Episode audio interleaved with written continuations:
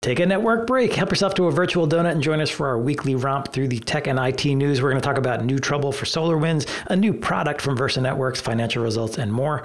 We're sponsored today by Nokia. Nokia has introduced a new application that runs on its SR Linux network OS using ChatGPT. This application lets you query your network devices using natural language. So you can query about network state, ask troubleshooting questions, check configurations, search logs, and sort through reams of Nokia documentation. Uh, Nokia recorded with Ethan Banks from the Packet Pushers all about this. Uh, if you want to see it in action, just go to the Packet Pushers YouTube channel and search Nokia SR Linux AI Assistant, and you can see it for yourself. Uh, after the news, stick around for our Tech Bytes podcast sponsored by VMware. It's going to delve into HPE's partnership with VMware on HPE GreenLake for VMware Cloud Foundation.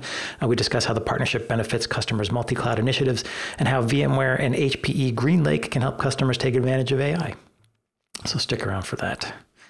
All right, let's dive into news. Uh, the U.S. Securities and Exchange Commission that regulates publicly traded companies is suing SolarWinds and the Chief Information Security Officer, Timothy G. Brown, for fraud and for, quote, internal control failures relating to allegedly known cybersecurity risks and vulnerabilities. So the SEC is alleging that SolarWinds and its CISO misled investors by, quote, disclosing only generic and hypothetical risks at a time when the company and Brown knew of specific deficiencies in SolarWinds cybersecurity practices, as well as the increasingly elevated risks the company faced at the same time.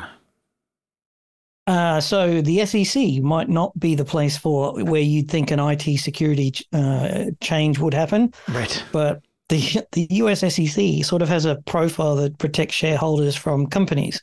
And therefore, and the idea is, is that if you're a shareholder of a company and the, the share price goes down for any reason, shareholders are impacted and the SEC can sort of get involved for any reason in the case of public companies. And in this case, the SEC is alleging that because fraud happened around the cybersecurity incident that the company and particularly its approved officers of the company have, you know, apparently carried out some quite extreme, you know, the behavior of, of their work was not up to sufficient quality and therefore um, they're in a position to take them to court and sue them. So I think so that's how the SEC could get involved because SolarWinds was a public company. And now they're actually taking on the company and its approved officer in security to say, you did not you conducted fraudulent activity when you told the market that it's fine, it wasn't. And then when they actually did an investigation, oh boy, they really weren't doing good, were they? no, they weren't. Yeah, and this is related to the uh, Sunburst attack, where attackers were able to get access to SolarWinds uh, code uh, to um, put malware into, I think, primarily its Orion platform, which was then that malware was passed on to Orion customers. So a serious, serious security issue. Uh, and now mm. we see, uh, I think this is maybe the first time uh, the SEC has gone after not just a company, but a specific officer, and this time in the security space. So now suddenly security yeah. is, is in the spotlight uh, on the investment side of the house. Well, I don't see it the same as the Uber, where they indicted the chief security officer of Uber, because that was um, that was a that was straight up fraud, hiding uh, the fact that they paid off hackers. So you know somebody hacked into Uber, they went and paid them off so that they wouldn't say anything publicly. So that was right out fraudulent behavior here. Mm-hmm. I think the difference here is that this is actually incompetence. So we're talking about uh, the password that SolarWinds was using to run the Akamai CDN through which the software updates ran had a password SolarWinds123. And in the SEC complaint, it the workers are saying this is like the people in the security team are saying this isn't safe. We need to do something about it. Right. And the CISO is sending out emails saying, "Don't worry about it. It's okay. We've just got to get moving. We've got to get back to work." Um, and they're saying that that is incompetence and fraudulent to do that because what you've done is defrauded the shareholders of Cloudflare. Right, and the issue is that um, it's not just that they, they were incompetent. It's a, in, in official documentation to the SEC, they actually tried to pretend like they were competent, so they lied on these hmm. forms, mm. which is an issue. But they also, the SEC is also taking them to task for statements made on SolarWinds' website, not on official SEC documentation or forms, but just mm. SolarWinds' website itself, talking about their security processes and how they take security seriously and all of the, the controls they have in yeah. place, which were not true. And so, yeah, SEC saying that's fraudulent in terms of uh, misleading yeah. investors. So this is how compliance operations like the SEC works. You lodge all these forms and the forms don't do a whole lot in and of themselves. But when there is a the the the, the forms are then used to say, you know, if you do something like this and you've lodged a form saying we are implementing best practices security and we comply with all the, and you sign the bottom of that, right? Mm-hmm. Then the SEC can come back and go like, well, here's the evidence to say that you didn't, so you are in breach. That's the purpose of the form. It's like when you go into a country, you sign a form saying that you are not a terrorist. That's kind of pointless. But what it does mean is if you actually come into a country and you are a criminal or a terrorist or whatever it is the entry conditions are, and you do the thing that is not, then they can instantly put you in jail because they can arrest you because you've breached the terms of your entry, right? right? That's what this is, same sort of thing. Yeah. So and the SEC has receipts here because they quote from internal communications from Brown and other cybersecurity engineers about things like insecure remote access and a growing number of security issues that uh, the engineering team can't resolve. So they actually have internal communications back and forth, including presentations from Brown talking about risks and vulnerabilities and issues uh, that mm. they, when they reported to the SEC, didn't come up. so yeah, that's the so issue. If you get into the details, it's fairly clear that this guy was a cowboy, if you want to call it that. You know, just willing to ignore stuff, not bother, not t- and potentially, I came off with the opinion that he just wasn't smart either. Like he was just not a, an experienced security professional. He was willing to take risks and sign off on them in you know for a publicly operated company that sits in the supply chain and I think the SEC is using this as an example to other companies. Did you get that sense as well? Like, oh, very much so. Very much mm. so. Yeah, I think if you are a CISO, a CIO, a chief security officer, you are now potentially in SEC crosshairs regarding statements made by the company regarding security operations, security status, not just yeah. formally to the SEC on your uh, S1s, your 8Ks, and so on, but on your own website. So it's real. it's it, yeah. Yeah. Well, I think this is really interesting because up until now there has been a there's a pathway to the CEO's role for, you know, people would go out and get an MBA from somewhere. They would come in and to be the IT manager or the CIO or the CISO, and then use that as a stepping stone to become, you know, a senior VP or a senior exec, and then on to the CEO's role. And so some of the IT roles have been seen. I'm a manager of people or I'm a master of process, not a master of the discipline, if that mm-hmm. makes sense. Mm-hmm. And I think this sets up the role for CISO now to become an official company officer.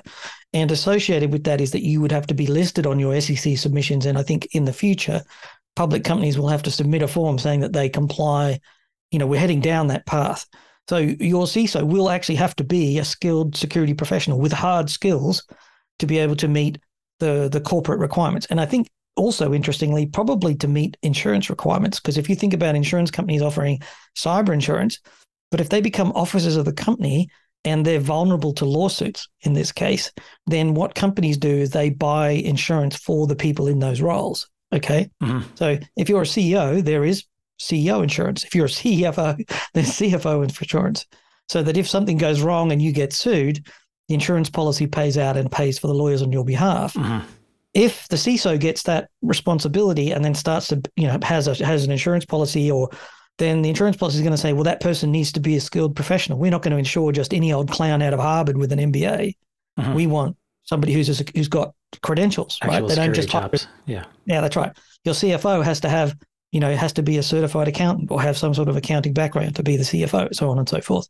So I think this is if this plays out the way I suspect it will, and it will be a, a slow motion sort of a thing um, I think we're going to see the cost of IT security change when it's starting to be a serious thing. So if the CEO all of a sudden has been able to ignore, you know, I have been saying for a long time, IT security just doesn't matter. Nobody cares, right? Companies get breached, data gets lost. There's no negative price to this. Now all of a sudden the CEO is looking at this case saying, all the lawyers are coming to him or the you know, the board's coming to him and saying, well, where's your IT security compliance?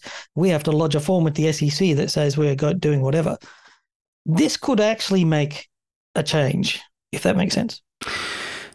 It's my hope that it would, but um, you know, the other direction this could go is instead of you know chief information security officers CISOs becoming more security uh, specialists, they could become instead more legalistic and compliance oriented rather than security oriented. Security oriented, uh, and their job is you know sort of hunting down uh, emails and, and scrubbing them that talk about security incidents or vulnerabilities and changing language on websites and so yeah, I, I think it could go either way. The other thing I think. Uh, companies, I think, pretend that they care about security and talk about security because they think it sounds good. Um, but I wonder if we'll actually get to the point where companies just say, "Yeah, we we're doing our best, but we're, we're vulnerable, and anything could happen at any time." Yes. And investors should just keep that in mind when they're making investment decisions. And that gets them off the hook with the SEC, basically, if they can just start using language like that, where, yeah. like, yeah, we could get screwed anytime. And we're trying and we follow best practices, but who knows what's out yeah. there?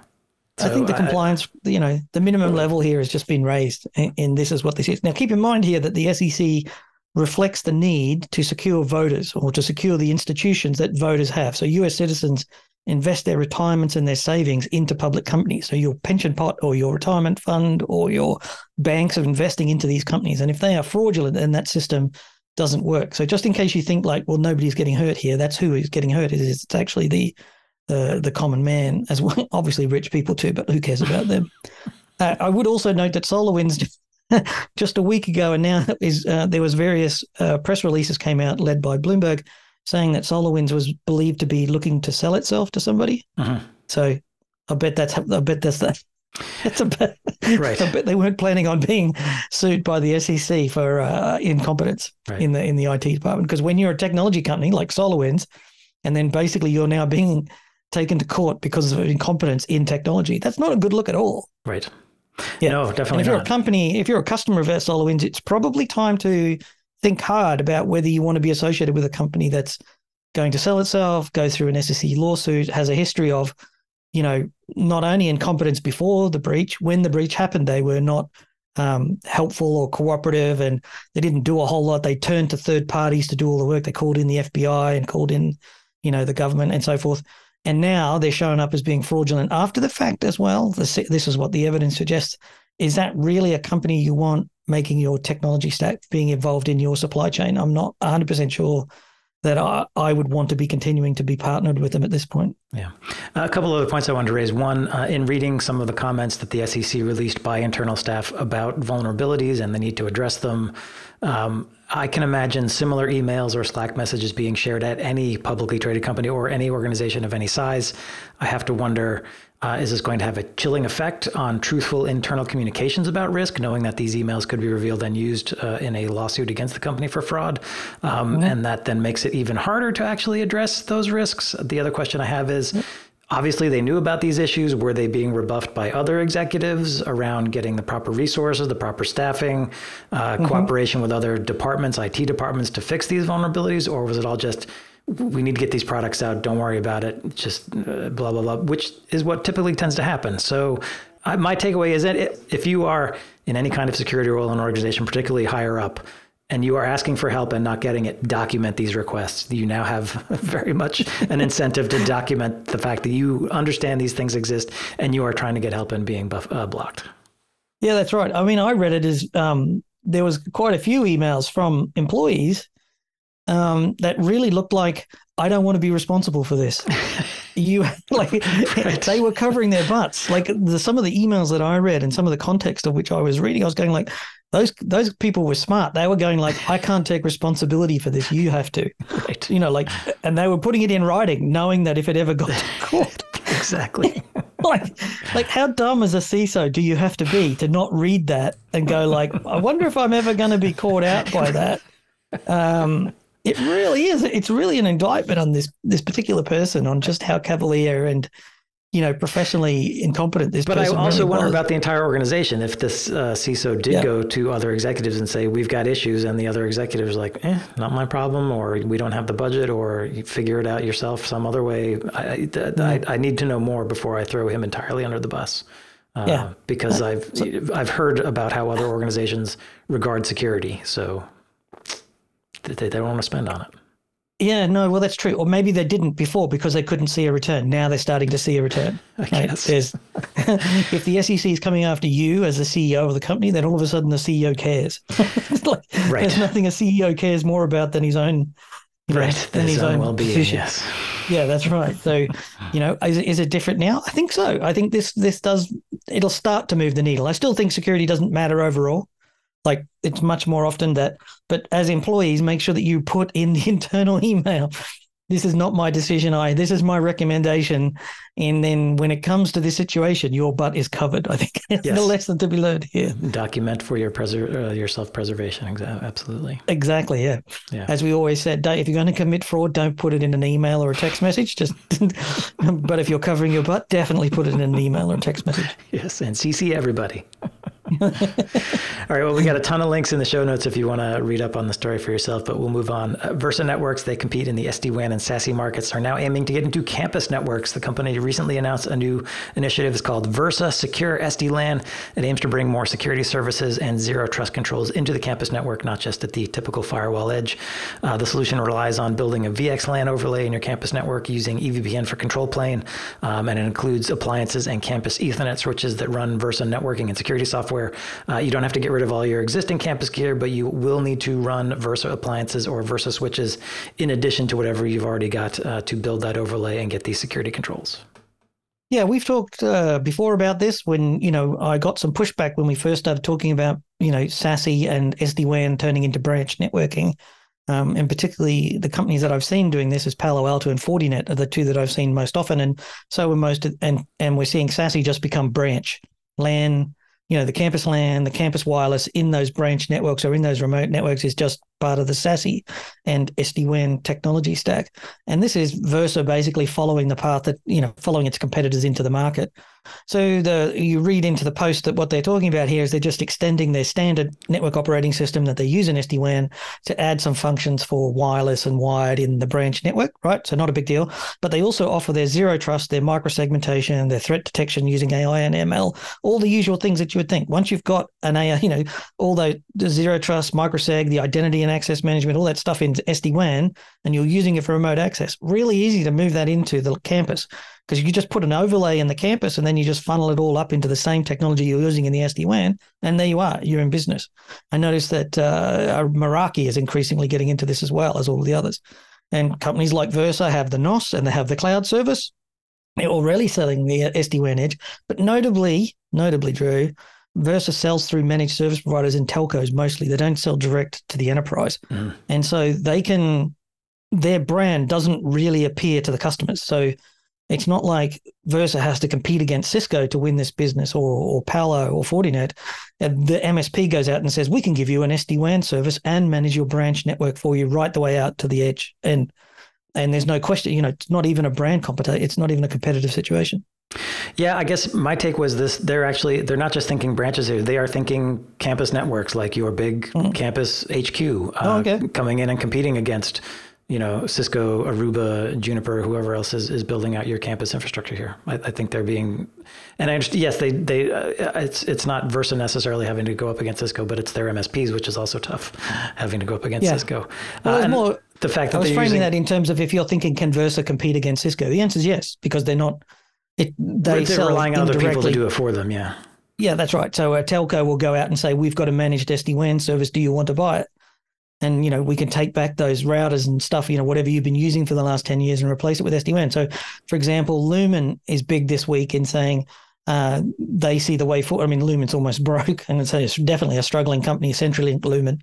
Um, but they're saying that they think that they can get growth by doing managed growing their managed sd-wan SASE services. So you mm-hmm. know they don't want to say that some customers will come in and say i want you to manage my cisco sd-wan but there's others who are going to say just give me an sd-wan so Right. Yeah. I, I, think it's interesting that Versa decided it wanted to go after the campus. Well, I mean, you can buy merchant campus silicon anywhere. Sure, yeah, it's easy for them to build the appliance, and also there's plenty of Broadcom, and their their Ethernet switch is built on Broadcom. But just knocking on the door to be like, "Hey, we've got a new switching solution for you," it's kind of like, "Yeah, take a hike, buddy," because I'm already locked into Cisco or whoever. So it's well, just and that's my point is Versa's never knocked on the door; they've always come through the OEM channel. Right, they've always and, sold via somebody else's. Yeah. yeah, and the fact that they're asking you to deploy VXLAN EVPN in the campus means this is not an SMB play. That's that's I think a, a heavy lift. Uh, so maybe if it is a managed services play they've got the, the, the chops and the capability to do that and, and operate it for you if that's the idea. Yeah, my guess is that they would be relying on the reseller, the MSP, or the telco to put the professional services in play. Yeah. Notably, it's EVPN here, right? It's not Lisp. So um, Cisco made a play for Lisp in the campus, and right. no one else is following that trend. Lisp is a is a you know a unique proprietary protocol to Cisco at this point. So right. Um, anybody who thinks that Lisp is the future here, I, I would question that really the only company that's operating Lisp is, is Cisco. And I hear stories that perhaps they're even thinking about pulling out of that and moving to EVPN because that's what everybody else is doing. And they're not going to be able to continue to carry the proprietary mode. But if you're, of course, they've had huge success with campus networks. They've made a lot of money out of it. They're uh, talking with investors about how successful campus has been for them. they're stuck in a situation now where they've committed down a particular path and they've how do you migrate customers to where everybody else is? Right. Tough, tough day. Yeah, yeah tough. All right, links in the show notes if you want to read up on it. Uh, we'll move on. Uh, Cloudflare has announced a new open source tool for removing sensitive uh, authentication and access materials such as session cookies from HAR files. HAR stands for HTTP Response Archive, and that's a file for sharing records from a user's browser session. HAR files are used for troubleshooting and diagnosing problems. Uh, so, why is Cloudflare releasing this tool? It's because attackers were able to access authentic- authentication tokens in HAR files grabbed uh, from Okta, which is an identity management provider, and then use those tokens to try to infiltrate Cloudflare Cloudflare, attackers used a similar method to go after 1Password, which is a story we covered last week. Uh, so Cloudflare rolled out this tool to help you strip uh, those kind of tokens out of HAR files mm. if you are using them in your troubleshooting and diagnostics. So I went out and read the. Uh, I didn't hadn't heard of HAR files before, and so I went out and did a bit of quick search. Wikipedia, of course, has got the a, a functional definition. The specification defines an archival format for HTTP transactions that it can be used by a web browser to export detailed performance data about the web pages it loads. The specification for this format is produced by the Web Performance Working Group of the World Wide Web Consortium. The document was never published and it was subsequently abandoned. so it, sounds to me like somebody was saying, "How do I do it? Get a dump of of uh, you know the web browser so that I can do traces and see what's going wrong." Right. Found this and just went ahead with it, but this isn't. it was an incomplete standard and just failed to think about you know the security ramifications. So Cloudflare is basically saying we'll we'll give you a process for sanitizing it, so we don't have this before. Because obviously, um, Cloudflare doesn't want to be vulnerable to Okta. Okta, nobody really believes that Okta is going to be secure going forward. Is the sense I get. You know, they've been breached three times in the last eighteen months now. How how much trust do you have in Okta? Right, right. but if you've built your, you know, sort of a lot of of your identity management structure around them, it's very hard to migrate away. So it seems like Cloudflare yeah. is like you guys can't get your act together. We're going to do it for you at, at least on this uh, this vulnerability that's been exploited multiple times from your end. Yeah, yeah, and Cloudflare doesn't want to see you know companies getting taken over. They need to protect them. So this fails as much. There's value in there from for Cloudflare as a marketing exercise. Value in there as yep. saving them from themselves. you know, and there's value in there from saving their customers who might otherwise come to Cloudflare and say, "We've been hacked. What can you do to help us?" Sort of thing. So I think you know, yeah. good good one for Cloudflare for doing this. Yeah, so the tool's available online. Um, you upload HAR files, and it uh, says it. Uh, Cloudflare says the, the tool will quote strip out any session-related cookies or JSON web tokens. All sanitation is done client side, which means Cloudflare never sees the full contents of the second to- uh, session token, thus avoiding any issues you might be thinking of. Well, am I just uploading my second to- session tokens to Cloudflare? No, you're not. There, they'll strip it out mm-hmm. on the client side. Uh, this is um, they are making this uh, an open source tool, even though it's running on Cloudflare infrastructure. Mm-hmm. It's available under an Apache 2.0 license. Maybe it's time for the W3C, like the working group in the W3C, to actually finish I mean, the standard. Yeah, it sounds like people are using this, so maybe come back to it because maybe they should uh, reopen that uh, that that standard. Yeah. Yes.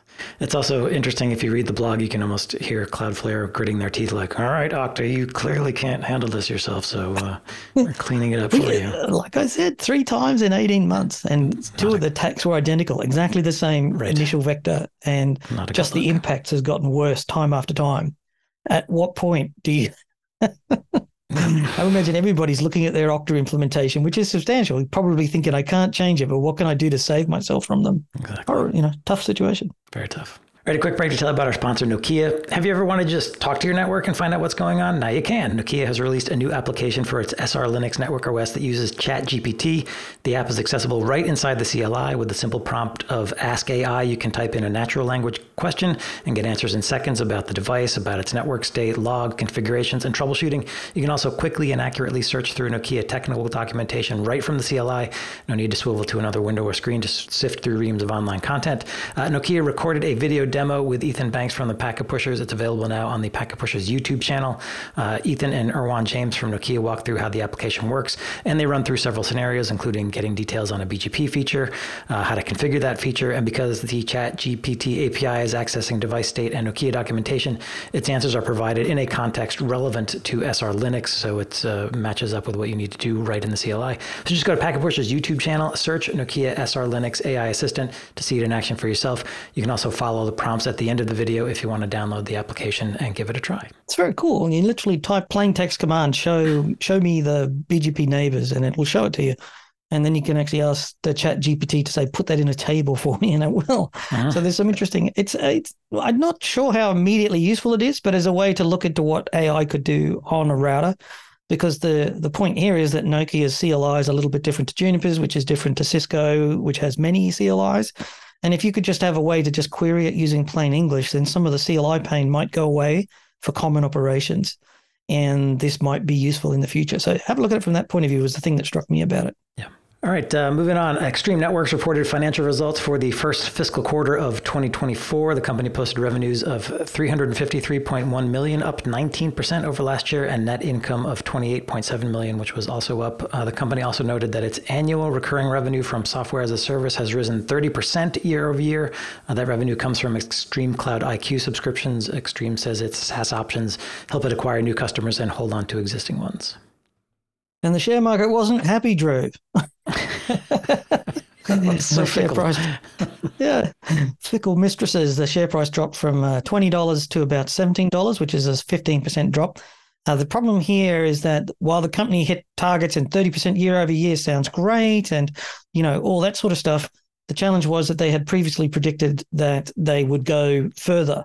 So, for example, and if you consider, say, for example, in May, the extreme share price was down around $15, $16, and then it peaked up at 32 somewhere in around August, and now it's back down to $16, $17. Extremes had a bit of a ride over the last few months. There was a real sense of we're going somewhere. Mm-hmm. And all the way up to August, I think even on this show, I made some very positive comments about Extreme and how great they were executing.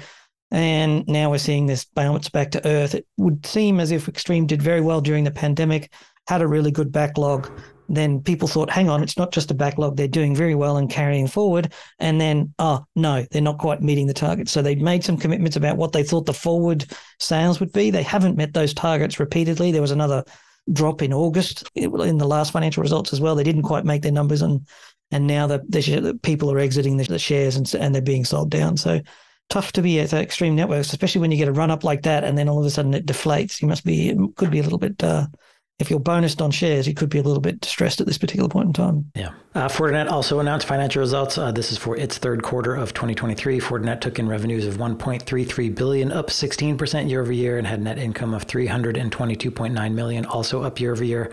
Uh, breaking out revenues between products and services, product revenues were down uh, 0.6% versus last year. Services were up by 27.6%, uh, and service revenue is almost double uh, Fortinet's product revenue. So it makes a lot of money on those subscriptions and licensing fees.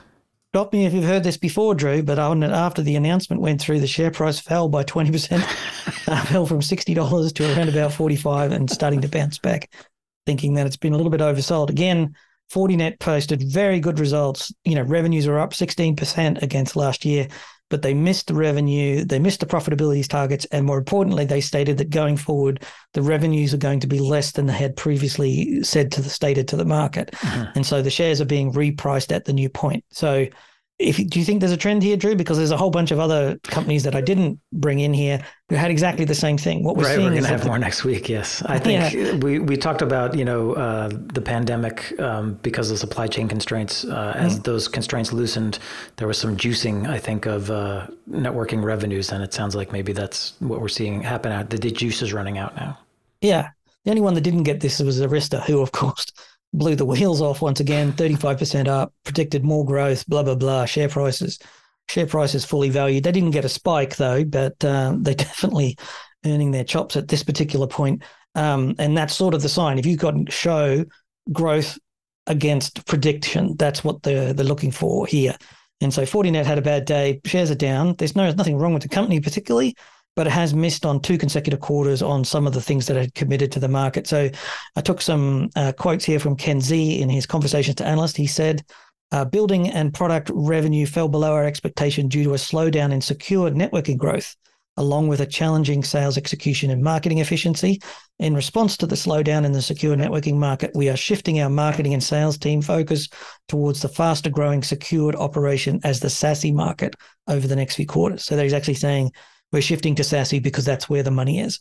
Um, and then he also went on to say, uh, while we expect top line growth to be modest for the next few quarters during to the challenging networking comparison, our business transformation realignment towards security operation and SASE will return us to growth. So I think on the whole, SASE is where the future, you know, growth is. There's no reason for data centers on-prem to grow.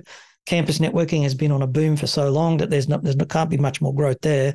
And that market is very spread out. We talked about Versa at the top of the show, right? Other mm-hmm. companies are coming in to participate in that. So I think Fortinet's probably going to be able to do that. They've got a pretty solid portfolio, and companies like having security vendors selling them SASE, much not so much their networking vendors, if that makes sense. Yeah, I also read through the uh, transcript call, and they mentioned several times they're focusing on SASE and security operations. Uh, security operations that means EDR and, and security information and event management in terms of product lines. So I'm curious to see if that emphasis bears out in future product and software releases from Fortinet around those two product areas. Yeah, it's. I mean, it makes sense. I think the security market has been red hot, you know, for the last four or five years for the reasons that we've talked about. But you know, there's a there's a point at which that market stops and the spending stops, and there is definitely signs that enterprise IT is slowing its spending in the next, say, twelve months. And lots of companies have come out and said that. So any company that's coming out and saying we're under the gun, so we don't meet, we have not meeting what was our previous forward projections, is being penalised and being sold off as people pull money out of tech. Now, I will point out that Apple has lost $400 billion in value in the last six months, as its forward statements indicate that it won't be selling as much phones and MacBooks and all the things that it wants to do. Mm-hmm. And the share price is now down 6% for the year.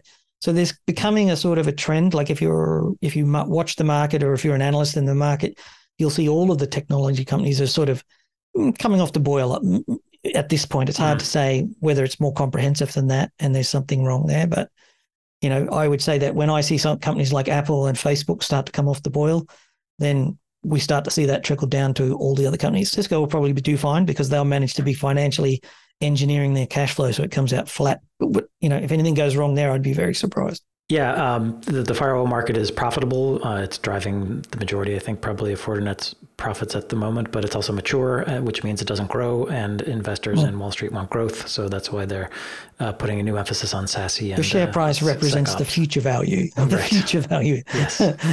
you know, and if the future value is boring and no growth, but you're also not paying a dividend, you know what I'm? Right. You know, yeah. all of these factors come into it. So yeah. Yeah. All right. Our last story for today: HPE's uh, and Borgification of Aruba takes another step on the naming front. HPE recently put out a blog saying that HPE GreenLake for Aruba, which is a network as a service offering, is being rebranded as HPE GreenLake for networking. You will notice that the Aruba brand has been removed from HPE GreenLake for networking.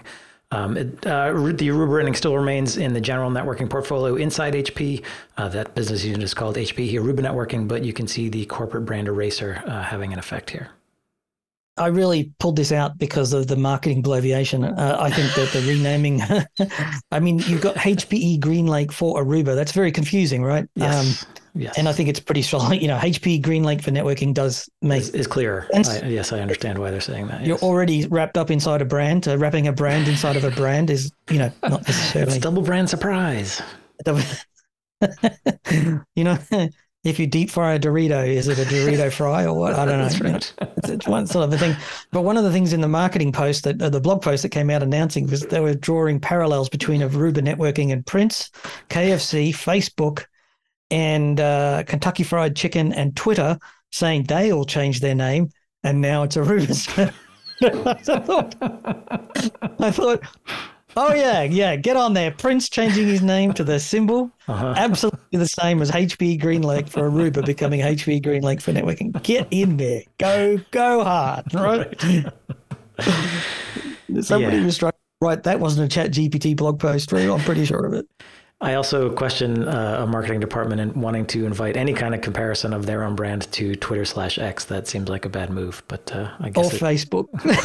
just fit in, in there. So. yeah, that's just. But anyway, good. Like good. I, am just glad that HP is finally listening to Network Break and, and saying, you know, now we're starting to see a sort of a trend saying HP networking is really where it's at, rather than Aruba, HP Aruba networking. And uh, I do feel it's uncomfortable what do you think? If you ever want to give me some feedback on that and tell me that I'm wrong, head on over to packetpushers.net slash FU to webpage where you can leave it and just send us your feedback. We'd be happy to run it in the next show. And of course, if we ever get anything wrong, don't hesitate to tell us that you have a follow up so we know what's happening.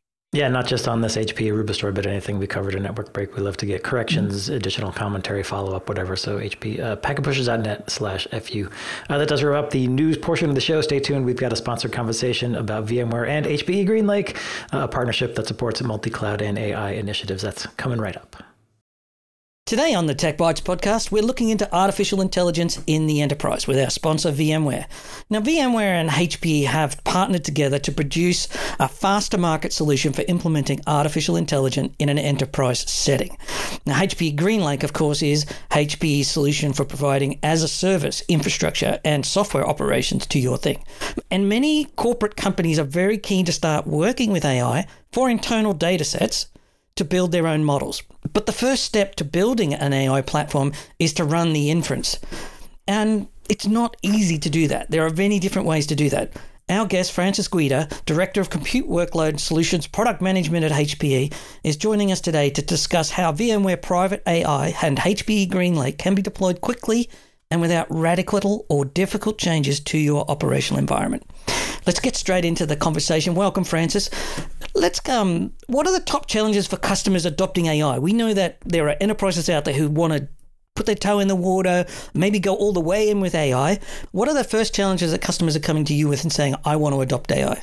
Yeah. So AI has been around for a long time, but it's recent innovations like ChatGPT that show its relevance to a range of real world use cases.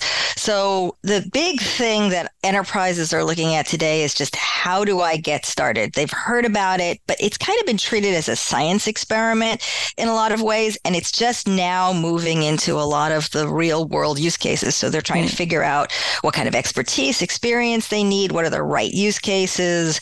How do you get this operating within an enterprise IT environment. Right. And it's not easy because we see a lot of hype talking about, you know, GPUs and AI acceleration and software frameworks, but we don't see a lot of discussion around the AI infrastructure. At the end of the day, this still runs on compute and storage. And we really need to be solving that problem at the same time as we're saying, I want to do AI. That's absolutely right. So customers are trying to understand how do I characterize the performance of AI? How do I know what kind of infrastructure I need? Mm. Uh, lots of conversations. GPUs are critical for mm. AI. And so there's lots of conversations about how to figure out how to configure a server with the appropriate amount of, of, of GPUs. Mm. Um, and HP is doing work to help customers jumpstart that and um, make that much faster for customers in conjunction with VMware. So, VMware and HPE have partnered together. How are you going to be able to bring AI inferencing and you know running the AI software and so forth on prem?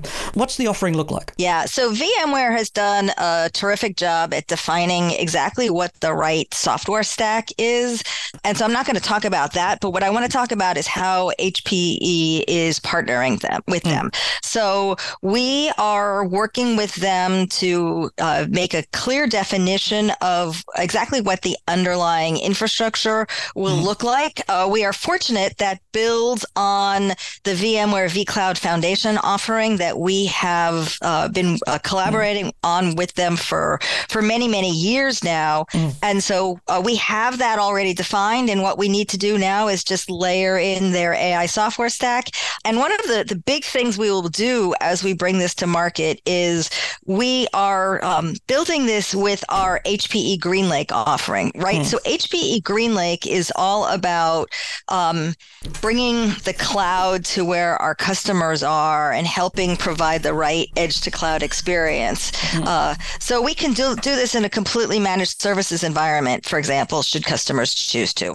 So that's an We're OpEx way. figuring out the infrastructure. Yeah. And then we deliver it as OPEX. That's right. Yeah, you sorry. deliver it as OPEX, which is, I think, the key thing. The key takeaway for GreenLake is you can get a couple of racks full of AI gear as OPEX. You can literally rent them, you know, within infrastructure. But I think also importantly, in that this runs on VMware's Cloud Foundation, so you actually get all of the tools that you know and you've probably are in your data center. All of your staff are using. Is that right? So you get vSphere. Oh, that's absolutely right. And, that's I think that's that's one of the the big benefits of uh, looking at VMware for enterprise AI. Right, you have mm-hmm. organizations have an operational tool set that they already use that they know how it works, and so AI doesn't have to be a new strange beast that they bring in that uh, they have to figure out what you know how to do this from scratch we can they can just plug this into the environment it is that they already have right so it just becomes an app. In a, in a weird sort of a way although you're buying custom hardware to do this because AI needs you know VMware and Nvidia has a partnership together to do AI ready enterprise platforms HP is actually delivering that hardware as part of the GreenLake strategy. And you're providing all of the infrastructure necessarily but you're also providing a solution stack around that. Now in the notes here, because I, I wasn't aware of this, computer vision AI, generative visual AI, NLP what, how does that look? What, what does that mean to people who are listening? Well, let me maybe step back a second, right? So, um, HPE as a company has mm. a long history of AI, right? I talked earlier mm. about how AI is is not new and a- HPE is not new to AI. Our right. super supercomputers have been powering a lot of the early AI development. So we understand very well what it takes to do AI model development and mm-hmm. training and fine tuning and finally AI inference. And AI inference is where the magic of AI happens. Uh, and that's what VMware is offering with their private AI foundation this builds on, from an HPE perspective, a set of uh, AI solutions that we're offering in market around those things like computer vision AI, generative right. visual AI, NLP. So HPE with our ProLiant offering, we already have those predefined uh, configurations ready to go for customers who are looking at those use cases in enterprise. So you've been doing high performance compute, if you want to say that, where AI came, you know, before AI broke out from HPC to become an, a separate you know, the latest little black dress, if you like, the latest fashion. And what you're saying there is that HP is actually bringing that expertise, that software, that knowledge, and putting it into a purpose built accelerator optimized for this. That's right. We're bringing all of the expertise that we have over over decades of technology um, and mm. making making it much more accessible for the enterprises who just want to figure out how they can use this to drive a business outcome the thing that appeals to me about this, you know, as I was preparing for this show, I was thinking about the enterprises out there who are running so much infrastructure out there today. And this is just another complexity because you've got the developers or the people who are going to take the AI, extract data from the data lakes, load it into the AI. There's a lot of complexity going on here. If you have to move this up to a third party cloud or an external cloud, there's a lot of hard work and heavy lifting and cost that's associated with this. It seems to me that the GreenLake solution would be simplified. If your data's on prem, you want to be doing the AI on prem because you want to um, have that data close so that you can run the model over and over. Like you can run the inferencing repeatedly. You're absolutely right. So there's a lot of complex terms that are thrown around around AI, but I like to keep it simple, which is AI inference is basically operating in real time. And when you're operating in real time, you have to be doing your inference based on wherever your data is. You don't have time to send the data up to the cloud or mm. retrie- retrieve the data from the cloud. Wherever the data is, that's where you want your inference. So when you've got, you know, maybe AI out at the out at the edge in a retail location, you want the system that's doing that AI inference right out there with that data. Yeah. And and there's a whole operational consideration here that we don't see discussed a lot in that running all of the infrastructure to gen that you need to you know extract the data, load the data, move it in, run run it, run the inferencing to extract the models, and then use the models for something else. That's all custom software work. So if you're going to be running up deployment, you know, getting the developers to do your your DevOps around this, you probably want to stay inside of the VMware model because that's where your existing experience is. No, that's absolutely right. Yeah.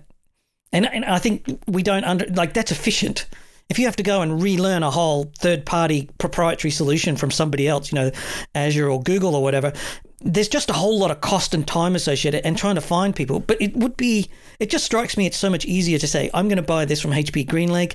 It's very much what I'm, you know, what we know and we know how to buy, we know how to operate.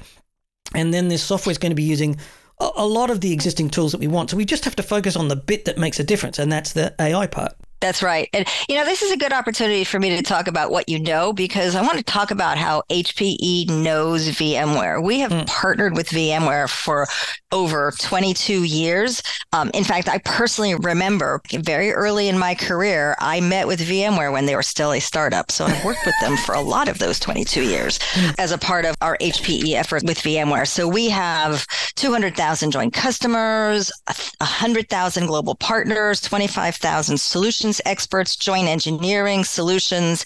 Uh, we were actually named the partner of the year by yeah. VMware in 2023. Mm-hmm. And of course, then our GreenLake offering. So we can bring that all to bear, all of that depth of experience to t- help customers take on this next challenge of as, as a customer i hear that and i'm thinking hp's got pull on vmware you can pull vmware into your orbit and, and you can get their attention to make a solution that works. Not sometimes there are partnerships put together and they're sort of, mm, you know, they're partners, but they're sort of at arm's length. What you're really calling out here is this long standing, deep, and significant relationship that continues today.